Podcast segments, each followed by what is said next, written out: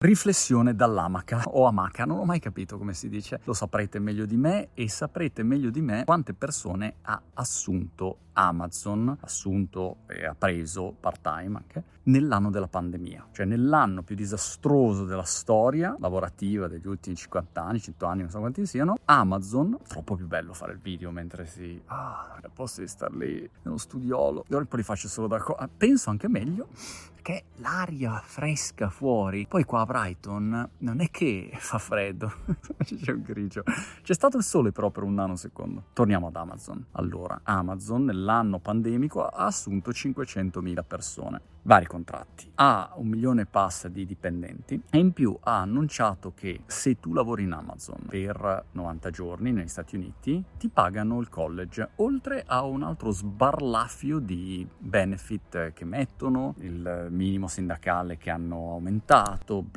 bla bla. Questo è un dato di fatto interessante. Allora uno può dire perché lo fa, quante sono le aziende così, e poi puoi dire ti sta sui coglioni Amazon o meno. Partiamo da questa: se ti sta sui coglioni Amazon però usi Amazon ogni giorno, evitami il commento. Se ti sta sui coglioni Amazon perché dici ecco il mondo ha dei colossi tecnologici che ormai sono un oligopolio, I feel your pain, sono perfettamente d'accordo con te e penso che dobbiamo tenere gli occhi aperti, no, rispetto a questa situazione, così come sul tema fiscale della tassazione, perché gli Amazon, gli Apple e tutti questi qua pagano 2 scioccherie di tasse e noi le paghiamo piene, non ha nessun senso sta roba. Però quando vedi questi fatti qua, dall'altro lato devi prendere atto che ci sono aziende che in questo momento di cosiddetto Great Resignation, non so come si pronuncia, insomma di grande cambiamento, l'abbiamo già detto in un altro video, c'è una tendenza a cambiare mestiere, c'è voglia anche magari di cambiare mestiere, oppure le persone durante la pandemia hanno cominciato a vedere che ci sono altre opzioni, puoi lavorare da casa, puoi lavorare per aziende, che un tempo era un casino, perché come facevi lavorare per un'azienda che stava dall'altra parte del mondo,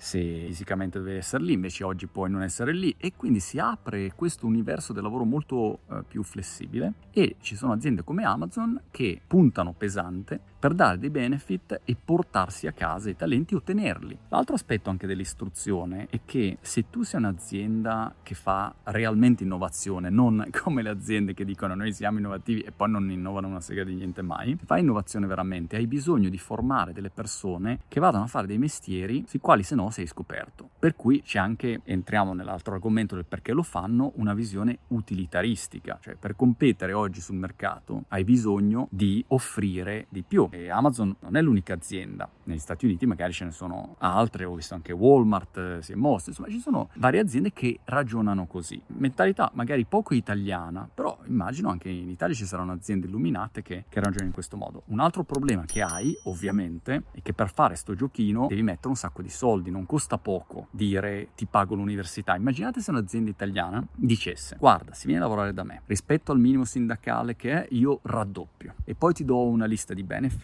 vari e in più ti pago l'università Bocconi, se vuoi, non so, Gianmario Verona, non so, bisogna sentire lui se è fattibile questo accordo, ti pago la Bocconi o ti pago la Cattolica o ti pago non so l'università migliore d'Italia e that's it, questo incluso nel pacchettino.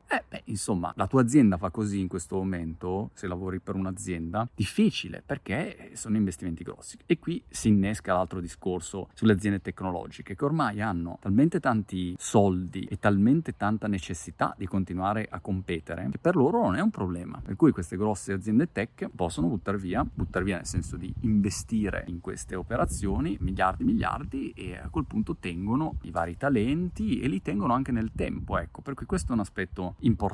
Allora, come dice sempre il buon vecchio Charlie Munger, è importante riuscire a tenere nella testa 2 visioni contrapposte di uno stesso argomento. Se uno dice Amazon, quelli che dicono Amazon sono dei bastardi perché sfruttano i dipendenti e non pagano le tasse, hanno una visione estremamente limitata di quello che sta succedendo. E quelli che dicono Amazon sono i salvatori del pianeta, allo stesso modo. Bisogna riuscire ad avere una visione sensata, entrare nel merito, capire cosa fanno di giusto e che può essere uno stimolo anche per tutte le altre aziende e che cosa fanno di sbagliato, però i fatti sono lì da vedere. Vi do questo dato che 500.000 dipendenti, cioè 500.000 persone, 500.000 posti di lavoro, come si usava a dire ai tempi, creerò 1 milione di posti di lavoro, ve lo ricordate Berlusconi?